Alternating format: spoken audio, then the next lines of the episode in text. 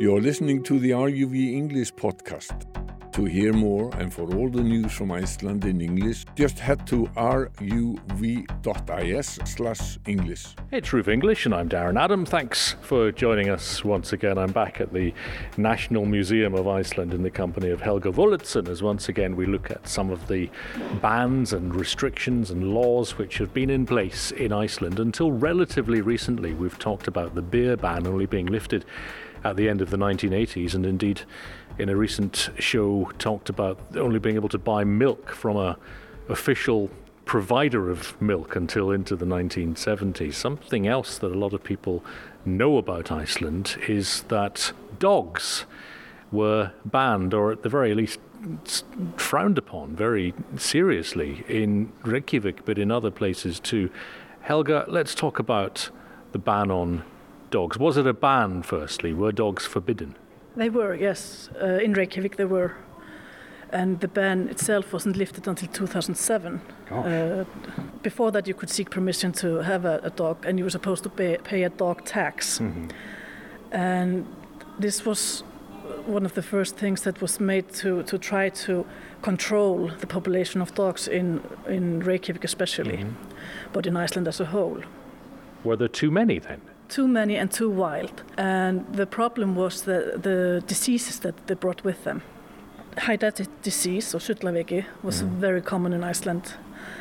In the late 1800s, they started to try to eradicate this, and, and mm. um, because it is a, it's a sort of a worm, and it's it goes from the, the feces of the dogs and into the food, right. uh, into the sheep, for instance and it, it grows and after maybe 10 or 20 years it becomes uh, big and, and you get a cyst. Right. Um, so, so, there was a really important health reason then to stop dogs yes. in the country. It wasn't just that they weren't liked in some way. No, it was mostly because of the uh-huh. health reason. But also, you can see complaints in, in Reykjavik in the early 1900s that they are barking too loudly and yes. they're everywhere and nobody is keeping control of them or anything. So when they first put the ban in um, and you could pay the dog tax, you would they would classify dogs, different types of dogs. So in the countryside, you would have the, the country dog, mm. and you only had to pay two uh, skildingar for that. Is that because they were working dogs or because working they were in the dogs. country? They yeah. were working dogs, okay. and uh, probably also because they, they were far away. It didn't yes, yes. bother as many people. And then in Reykjavik, you would have to pay 10 skildingar instead of the two skildingar in, in the countryside. Mm-hmm. So five times as much per dog. And was that quite a lot of money then? It was quite a lot of money, yes. Yeah.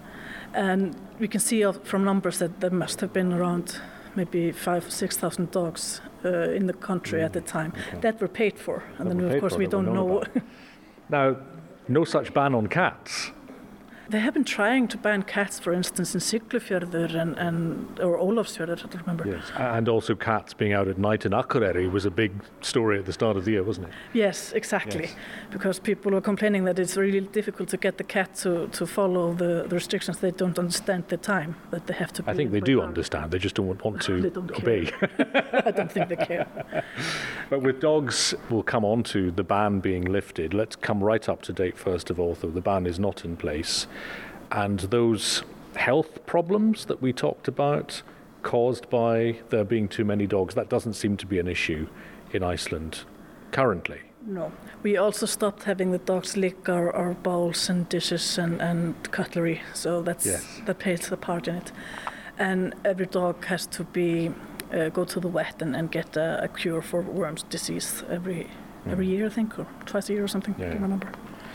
So dogs have been, I guess, gradually reintroduced then. When does Iceland stop frowning on the idea of dogs, I guess? It's around the same time as the other bans, I guess, again, when we're getting yeah. to be a modern nation and, mm-hmm. and people have been living abroad and coming back and, and just want to live in Iceland like they do in other places.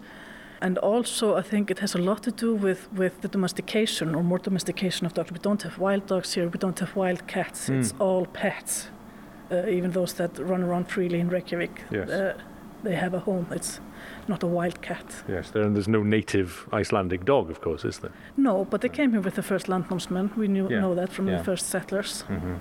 Because it, I mean, I'm, I'm a dog person. If you were to ask me dogs or cats, yeah, I, I like dogs. And Iceland feels to me like it should be a dog-friendly space. You know, it, there's lots of space for dogs to run around. There's lots of fresh air. There's lots of water. You know, there's lots of places that dogs could have a great time in Iceland. And so the ban always seemed strange to me. Yes. And I hadn't realised it was for health reasons. No, but originally it was for health reasons. Mm-hmm. But also, when you had the ban in downtown in the center of Reykjavik and in the parks in Reykjavik. Uh, originally, they were allowed uh, to have dogs there from 9 o'clock in the evening to 9 o'clock in the morning. Uh, but when, when this full ban came on in 1987, where you had to uh, buy into to, to the, uh, the, the taxes got stronger and, and more effective actually uh, it changed and now today it's still it's banned to have dogs downtown in Reykjavik but people still do it Yes. Yeah, you don't see many, do you? not many no, No.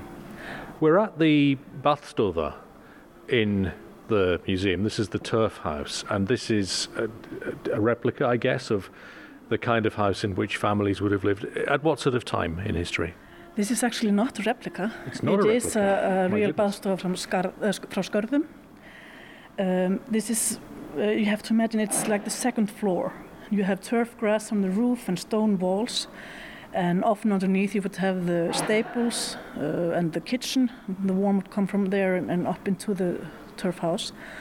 This one was inhabited until 1962 we have turf houses uh, like this been inhabited until the late 40s in Reykjavik or in Árbær, uh, for instance. Yes. Which I think you can still see some of those at the Yes. open air museum, can't you? Yeah, you can see the original Árbær farm there. Uh, looks pretty much like it did when, when people moved out. This is how people would live for, for a few centuries. And this was the main living area, the Mm. place where people would eat and sleep and uh, work. Did the dogs of the past in the houses of the past did they share the space with the humans in the way that they would these days? In many farms they would, not everywhere. And this is also something you can see change in, in the 20th century. Uh, when when uh, people I remember, uh, grandparents and so on that lived on farms, they would always have the farm the dogs as an outdoors Yes. dog, and they would get into the to the, you know, very common area of, of the house, but never to the sleeping area. Yeah. But this was different, and people would often eat the food from askur, uh, the the bowls, traditional like you see over here Yes. Open them up and then put them on the floor, and the cats and the dogs would simply lick them clean. So we would be ready for their next meal. Yes, we were at the Folk Museum in Akranes uh, a few weeks ago, and, and, that was explained as well that the dog, or the cat, I suppose, they just behaved as dishwashers. Yes, very practical. Not very healthy, though. no, yeah. If, beside the worms, it's very practical. No, in, indeed not. And we're standing now in front of a painting called Life in the Baðstofa, uh, Kvoldvakken, by a Danish artist. What are we seeing in this painting? It's just to get a little bit of an idea of how it was in, in the Baðstofa. You can see at least there's a cat There's here, a cat there. and I believe there's a dog here. I think that's a dog. yes. I don't know what breed it is, but it's a dog curled up in one of the corners next to the chair. Here, just pli- playing with it, Yes. and you can see people working with the wool, spinning and knitting. And a man is reading. Would he have been reading out loud to entertain everyone in the, the room? Yes, he would be reading from the sagas Yeah. or maybe from a newspaper. Uh, there would there was a lot of reading out loud, um, and, and this Kvöldvaka, the name of the picture, it is uh, the idea that, that you have some entertainment going on. And a lot of people, I mean, it's a small space, and you've got maybe, what, eight, nine people with the animals as well.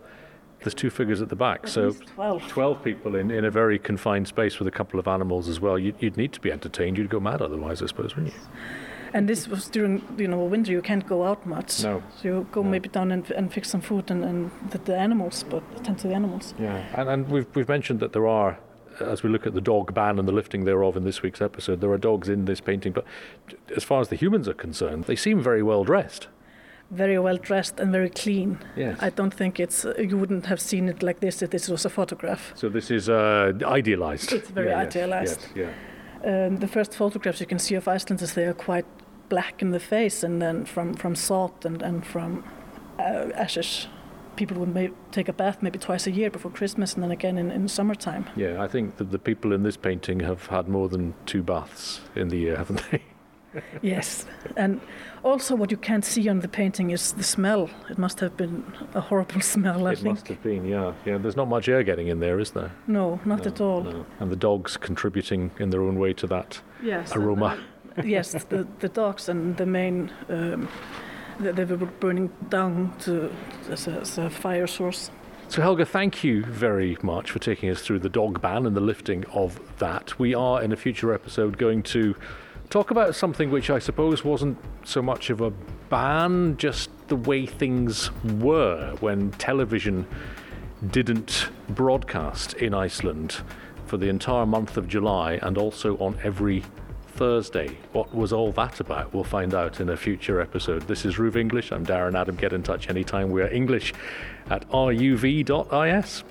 You're listening to the RÚV English podcast. To hear more and for all the news from Iceland in English, just head to ruv.is/english.